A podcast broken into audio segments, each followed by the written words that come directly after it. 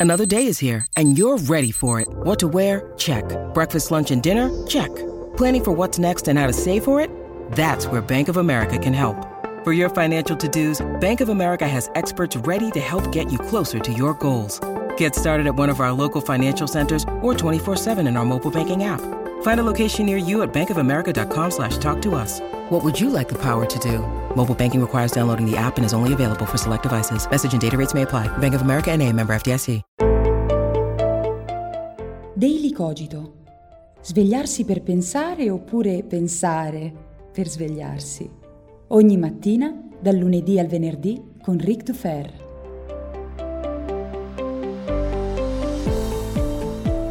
E buongiorno a tutti e bentornati qui su Daily Cogito. Oggi puntata in mobilità perché sono qui a Cesenatico e so già che alcuni di voi hanno drizzato le antenne. Cesenatico, cosa ci sarà mai a Cesenatico? Beh, in primo luogo stasera, e vi dico stasera perché è giovedì e eh, terrò la conferenza eh, più idioti di così si vive fra poche ore a Gatteo, vicino a Cesenatico.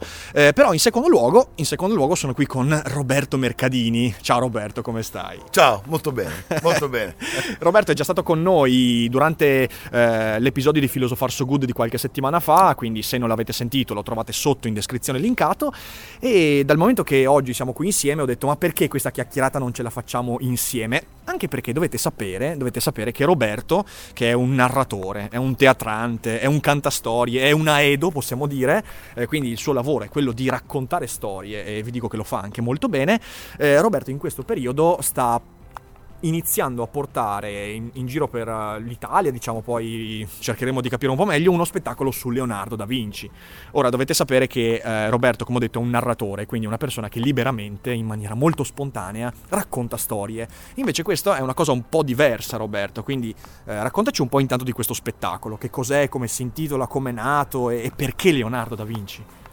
Sì, è uno spettacolo che mi ha commissionato il Teatro Stabile d'Abruzzo e quando un teatro stabile commissiona uno spettacolo, insomma. Tu non gli dici di no. Non gli dici di no. tu non gli dici di no. E mentre io solitamente faccio narrazioni in cui salgo sul palco vestito come sono vestito insomma, tutti, tutti, i giorni. E non c'è niente se non il mio corpo e la mia voce, non ci sono scenografie, cambie luci, musica, nulla di tutto questo. Invece in questo caso c'è un regista, un grande regista che si chiama Alessandro Maggi, c'è un compositore delle musiche, ci sono delle scenografie, c'è un costume, eccetera per il resto sono, sono solo sul palco e a fare questo soliloquio di un'ora, un'ora e mezza quasi, in cui parlo di Leonardo da Vinci e lo spettacolo si chiama semplicemente eh, Vita di Leonardo, che è un titolo per certi versi eh, semplicissimo, molto certo. umile, molto di basso profilo, per altri versi es- estremamente ambizioso perché riecheggia il Vita di Galileo eh, di Brecht. Uno no? dei testi più, più belli, più esatto. belli che si possano leggere, esatto. tra l'altro. E il senso dello spettacolo è anche questo. Mm-hmm. Cioè in Leonardo io ho visto, questa è una delle chiavi di lettura mie, una estrema ambizione unita a una estrema umiltà. Queste due cose che convivono e coincidono addirittura. E è qualcosa senza la quale non riusciamo a decifrare il mistero di Leonardo, non, non, non si capisce perché abbia fatto certe cose come le ha fatte. Sì, sì, sì. So. Peraltro, eh, Vita di Galileo mi viene in mente, viene in mente quella, quella, straordinaria frase che è quando Galileo viene portato dopo aver abiurato, eh, guarda in faccia il suo allievo eh, che gli dice pensavo fossi un eroe e Galileo risponde beato il mondo che non ha bisogno di eroi. Quindi, da quello che ho capito, Leonardo non è un eroe. Beh, eh, io tento, di, tento di, di sfattare i luoghi comuni quindi eh, io anche quando parlo di eroi tento sempre di mettere in luce la, la, la loro umanità uh-huh. e mhm. i difetti. Per esempio, parlando di Leonardo, io comincio a sfatare il luogo comune secondo lui, secondo il quale lui era un genio. C'è questa parola che per me è un po' vuota, genio, che ricorre continuamente, sempre, inesorabilmente, tutte le volte che si fa la, la, il nome di Leonardo. Leonardo, un genio, un genio, Leonardo, Leonardo, il genio. Bene. Allora, ci sono delle cose che non collimano molto con quest'idea del genio. Leonardo, per esempio, lui ha, come tanti pittori della sua generazione, frequentato un'accademia, una, no, un'accademia una, una bottega d'arte, una bottega d'arte, la bottega del Verrocchio, assieme a tanti altri pittori come il Botticelli, il Perugino, eh? Qual è lo scopo nel frequentare un posto del genere? Che poi uno impari, da, da allievo diventi maestro e apra una bottega per conto suo. Bene, anche Leonardo ha aperto una bottega per conto suo. A un certo punto come è andata la bottega di Leonardo? Mentre quella di Botticelli andava a gonfie vele, è diventato ricco, Botticelli sfornava capolavori a ritmi pazzeschi. La bottega di Leonardo è fallita. Dopo cinque anni, in un modo miserio, ha avuto solo tre commissioni, tre dipinti. Il primo dipinto, che era una palla d'altare per palazzo, la cappella del Palazzo della Signoria a Firenze, non è stato neanche cominciato. Il secondo dipinto, che era un San Girolamo penitente, è stato cominciato ma non finito. Il terzo dipinto, che era un'adorazione dei magi, anche quello non è stato finito. Diciamo non la carriera dell'imprenditore no. geniale, non, non no. esattamente un modo, no. un modo, perfetto per mantenere un'attività di quel tipo in, in, quel, in quella saturazione di, di, offerta, peraltro. Cioè, nel senso, non, mica solo c'era tanta domanda, c'era tanta offerta. C'era, quindi, insomma... Eh. Esatto, allora, ecco, allora uno si chiede ma come diavolo è possibile che sia fallita la bottega di Leonardo? Cioè dobbiamo pensare che fare il mestiere, il, il, il mestiere del pittore non fosse il suo mestiere, che lui non fosse un buon pittore, no? ok. E, e, da lì io mi sono fatto delle domande, ho scoperto delle cose molto interessanti e non ho potuto mettere nello spettacolo tutto quello che ho scoperto perché insomma, lo spettacolo deve durare un tempo umano. Sì, non poteva durare 12 ore esatto, e mezza. Esatto. Che è un peccato perché sentirti parlare per 12 ore e mezza potrebbe essere un Guinness World Record. Cioè, perché no? Potresti puntare e dire: Bene, adesso faccio una versione dello spettacolo in cui ci metto tutto quanto. Eh. Sai che ci sono gli spettacoli del teatro, no? In Giappone che sì. durano ore e ore. Ecco, potresti fare una cosa del genere.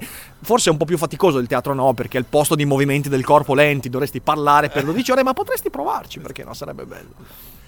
E guarda, se vuoi un aneddoto, una cosa che poi non è finita nel, Lo nello, nello spettacolo riguarda proprio questo, il fallimento. Allora, perché è fallita la bottega? Beh, insomma, ci sono molte risposte, però una, una, cosa che si può fare è osservare i dipinti che lui ha lasciato incompleti. Il secondo, per esempio, il San Girolamo.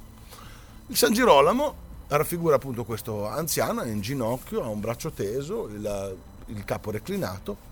Se osserviamo attentamente il dipinto, si vede esposto, si vede eh, ben tratteggiato, un muscolo un muscolo che corre lungo il collo e finisce dietro l'orecchio, un muscolo che al tempo di, Galile- eh, di, di, di Leonardo non aveva un nome e oggi si chiama muscolo sternocleidomastoideo. Benissimo. Come è fatto il muscolo sternocleido, mm, sternocleidomastoideo nel San Girolamo di eh, Leonardo del 1480? È perfetto, perfetto. E tu dirai, vabbè, per forza, l'ha fatto Leonardo. Solo che c'è un problema. Passano 15 anni diciamo nel 1495. Leonardo è a Milano, sta lavorando al cenacolo, fa una serie di disegni preparatori, fra questi disegni c'è una testa reclinata in cui si dovrebbe vedere il muscolo sternocleidomastoideo. Come è fatto lo sternocleidomastoideo in quel disegno? È sbagliato. È sbagliato, manca il lembo che è collegato allo sterno. Quindi è un, è un muscolo bipennato, no? Il, mm-hmm, il... Certo. Com'è possibile? Che strano, in 15 anni si è dimenticato come è fatto il muscolo, no? È diventato più ignorante, più inesperto in 15 anni. Allora, passano altri 15 anni, siamo nel 1510. Lui torna a Milano, dopo esserci già stato una prima volta, e comincia a sezionare i cadaveri, a fare degli studi di anatomia sui cadaveri e riempie una pagina intera sui muscoli del collo in cui si vede perfettamente disegnato lo sternocleidomastoideo. È lì che lui ha imparato veramente come era fatto. È lì, prima non lo poteva sapere. Certo, certo. E allora qual è la spiegazione che hanno dato molti studiosi? Che lui avesse imparato in quell'occasione, 1510, come era fatto il muscolo sternocleidomastoideo, e avesse ripreso in mano dopo 30 anni, 30 anni il suo San Girolamo e lo avesse corretto. Uh-huh. Quindi lui ha usato il San Girolamo come se fosse una specie di appunto da correggere, da, su cui tornare, da modificare. Allora è chiaro che se uno tratta i dipinti così, Cioè, non ha tanto mercato, diciamo, Eh, sì. è, è un po' difficile po' finirli, no? difficile, un po' se, tu, se tu difficile. usi eh, i tuoi dipinti non come qualcosa che deve essere consegnato a un committente Certo. in una data, ma qualcosa su cui tu puoi eh, lavorare all'infinito, qualcosa da correggere dopo 30 anni, 30 anni. Eh, sì. Un- diventa un po' complicato finirlo. Sì, sì, sì, assolutamente. Beh, è- questo è un aneddoto fantastico perché ci dice quanto in realtà il perfezionismo possa al tempo stesso essere eh, un'eredità fondamentale che lasciamo agli altri, ma che danneggia di fatto quello che, no- Sì. che sono i nostri obiettivi. Poi, Certo. ovviamente, l'obiettivo di Leonardo era quello di restituire il maggior realismo possibile. Eh, credo, qui magari correggimi se sbaglio, però io ho sempre visto la sua personalità come uno, eh, come quella di una persona che eh, era molto, molto distaccata poi da quello che poteva essere il successo immediato di quello che faceva e questo poi si, si- si- si riscontra in questo tipo di... che può essere anche considerata una, un- una sorta di, di- di impulso ossessivo verso la, perce- la- la perfezione. Sì, sì, eh, cioè è, è- è- assolutamente stato controproducente Eh sì, questo, eh sì, questo eh suo sì. atteggiamento. E a volte lui sembra veramente schiavo del desiderio di sapere e del desiderio di fare in modo perfetto. Mm. C'è un'altra. E e poi è, è quasi come se lui, cioè, leggendo la sua vita, studiando la sua vita, sia la, la sensazione che per lui molto spesso dover fare, cioè avere una commissione, avere un compito, dover fare sia quasi una scusa per poter imparare, per Fantastico, poter studiare. Fantastico, fantastico. quanto, sono, quanto sono difficili da, da mantenere insieme queste due cose è pazzesco. Questa, questa- questa è una cosa su cui dovremmo assolutamente riflettere. Assolutamente riflettere. E, beh, mm, quando è che si terrà la, la- la prossima? Anzi, non penso che ci siano ancora delle date, perché la prima l'hai tenuta. La prima è stata il 7 di febbraio direttamente all'Aquila Mhm. e adesso ci sono delle, delle- delle date sparse qui in Romagna, il, il 9 dicembre mi pare aprirò la stagione di prosa del Teatro Galli a Rimini, Fantastico, c'è a, a marzo a Sogliano, un paese... Beh, io metto i tuoi link Sì, sì, social sì, ci e del sono. tuo sito, così insomma tenete, tenete d'occhio perché insomma io credo che sia una- un'opportunità fantastica. Io, Roberto, insomma, oltre a questa amicizia, l'ho sentito narrare più di una volta ed è bellissimo, bellissimo. Quindi eh, andateci, mi raccomando. Poi fare luce su questo, fare un po' di, ecco, eh, uso una parola moderna, debunking. Hai presente cos'è il debunking? Sì, ecco, fare un sì. po' di debunking eh, sui grandi geni della storia credo sia una cosa fondamentale perché, perché molto spesso, ecco qui allora forse una conclusione che possiamo trarre è questa, molto spesso noi usiamo il genio, la parola genio, pe- in qualche modo per autogiustificarci Sì. delle nostre Sì, sì, piccolezze, perché diciamo vabbè lui ha fatto quella roba ma, ma era un genio, Eh, esatto. era, era incredibile, era immenso,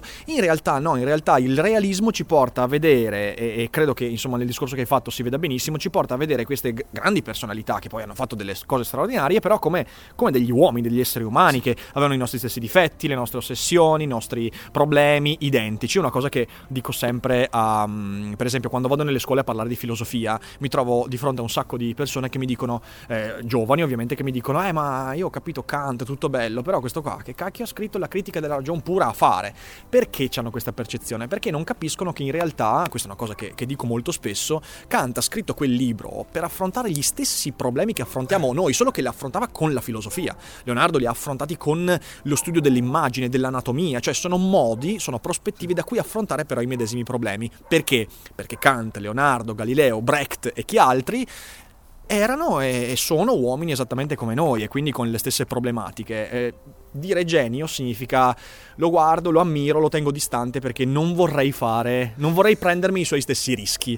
E questo, questo è, questo è un problema in realtà. Quindi Roberto, in bocca al lupo, anzi merda, merda, merda per lo spettacolo. E adesso andiamo alla biblioteca di Gatteo, dai, che ne Va dici? Boh, eh, noi non sappiamo ancora com'è andata questa sera, eh, però abbiamo fatto un salto nel futuro e vi diciamo che sembra andata abbastanza Eh, bene. sì, abbiamo sì. dato uno sguardo, sembra andata abbastanza bene. Bene, dai. Allora, ragazzi, grazie per l'ascolto. Mi raccomando, seguite Roberto, trovate tutto in descrizione. E noi ci risentiamo molto presto con il prossimo podcast. E non dimenticate che non è tutto noia ciò che pensa.